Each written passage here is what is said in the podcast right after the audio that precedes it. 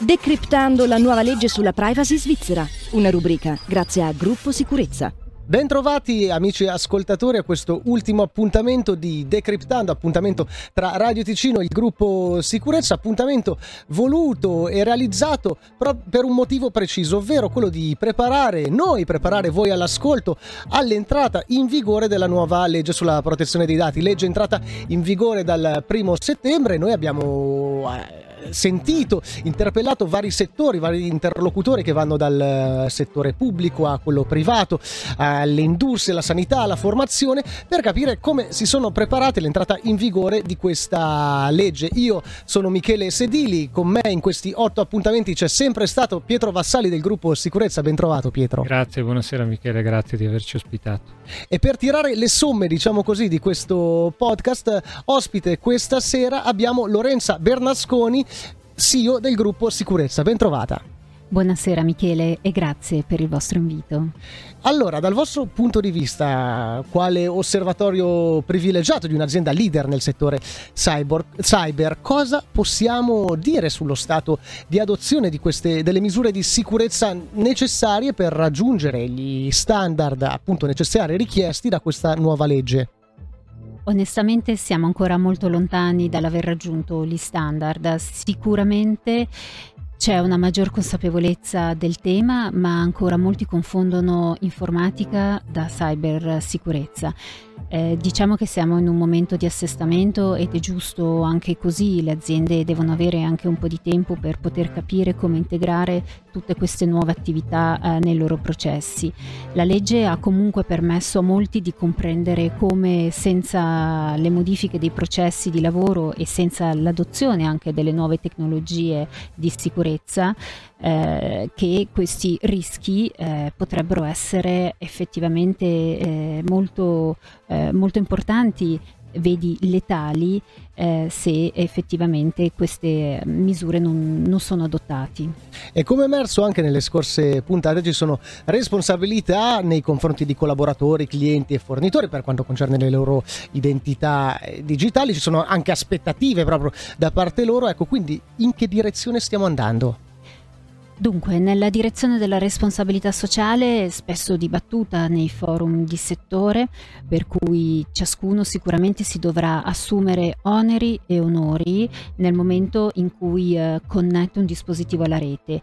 So che sono delle parole forti quelle che sto dicendo, ma è importante che ciascuno di noi prenda coscienza del fatto che connettere qualcosa su internet comporta sicuramente dei rischi non solo per se stesso, ma anche per l'azienda, per i colleghi, per gli amici e per tutti i contatti che noi abbiamo eh, nei, nelle nostre reti sociali.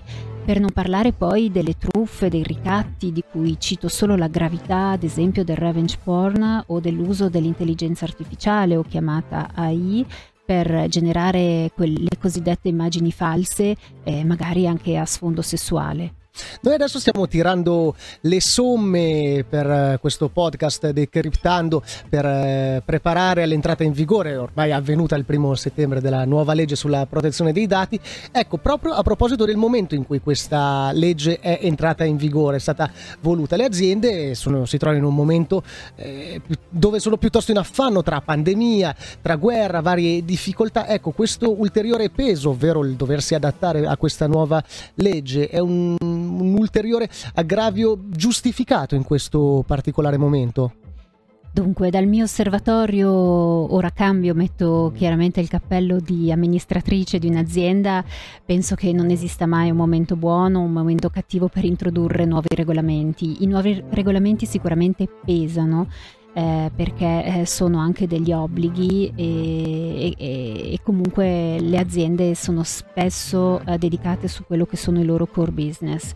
Però eh, quando non ci sono problemi si frena l'economia, mentre quando ce ne sono si parla di ulteriori aggravi. Dunque io penso che ehm, sono una persona anche estremamente positiva e nell'ambito delle aziende queste, questi regolamenti devono essere considerati come delle opportunità eh, importante per il nostro sistema, eh, proprio il sistema paese, è quello di aver introdotto questa norma perché ha tra i suoi obiettivi quello di evitare le discriminazioni e questo è il punto centrale. Eh, per le aziende sicuramente è un booster perché il cambiamento eh, che non è avvenuto per volontà avverrà sicuramente per obbligo. Saremo decisamente più sicuri, più competitivi al termine di questa transizione. Quello che manca ancora in molti prospect e clienti è un vero piano di transizione digitale. Sono ancora in pochi a proporre un vero e proprio accompagnamento che permetta di raccogliere dei frutti importanti da questo viaggio.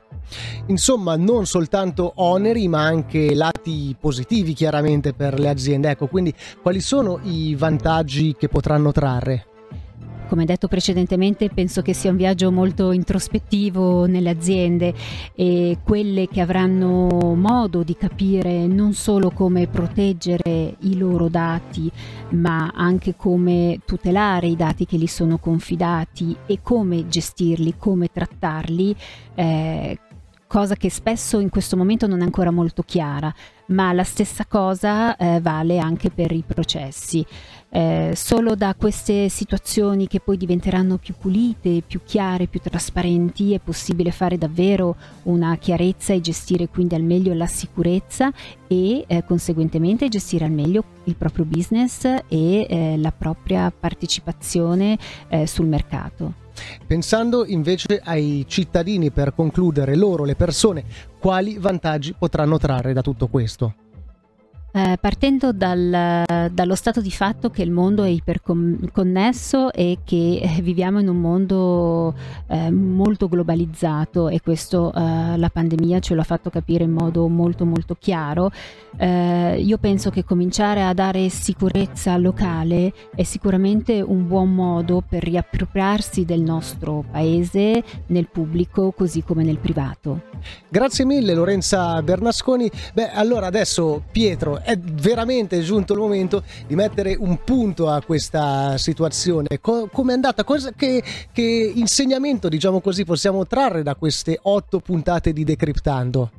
Allora, eh, partiamo dal presupposto che la trasmissione, che è nata da un'iniziativa congiunta tra Gruppo Sicurezza e Radio Ticino, è stata un successo assolutamente insperato perché i commenti che abbiamo ricevuto sono stati tutti estremamente positivi.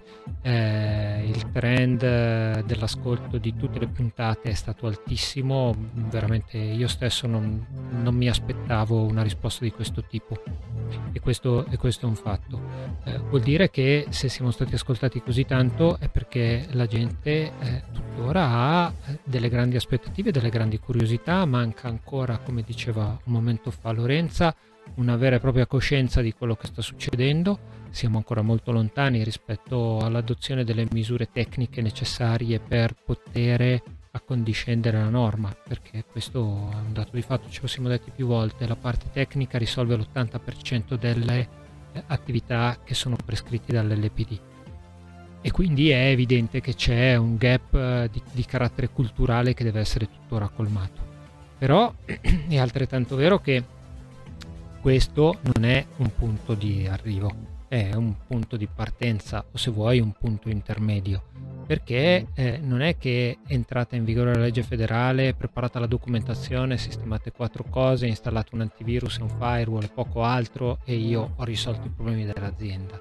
È un processo iterativo lungo che richiede un anello di retroazione, un'analisi ingegneristica della differenza dei processi, la gap analysis, vedere un'analisi appunto di scostamento tra l'anno precedente e l'anno successivo, inserisco dei nuovi processi di business, inserisco dei nuovi software, inserisco delle nuove tecnologie, mi affaccio su nuovi mercati, faccio tutta una serie di attività, ecco, è un processo vivo, non è un processo statico. Non si conclude tutto quello che eh, prescrive la legge con quattro documenti fotocopiati da qualche altra parte ci vogliono dei processi, ci vogliono dei progetti che aiutino le aziende a comprendere fino in fondo che cosa sta succedendo e che diano uno slancio per migliorare, perché se no è soltanto l'ennesimo balzello e non è un vantaggio competitivo che invece vale la pena sfruttare.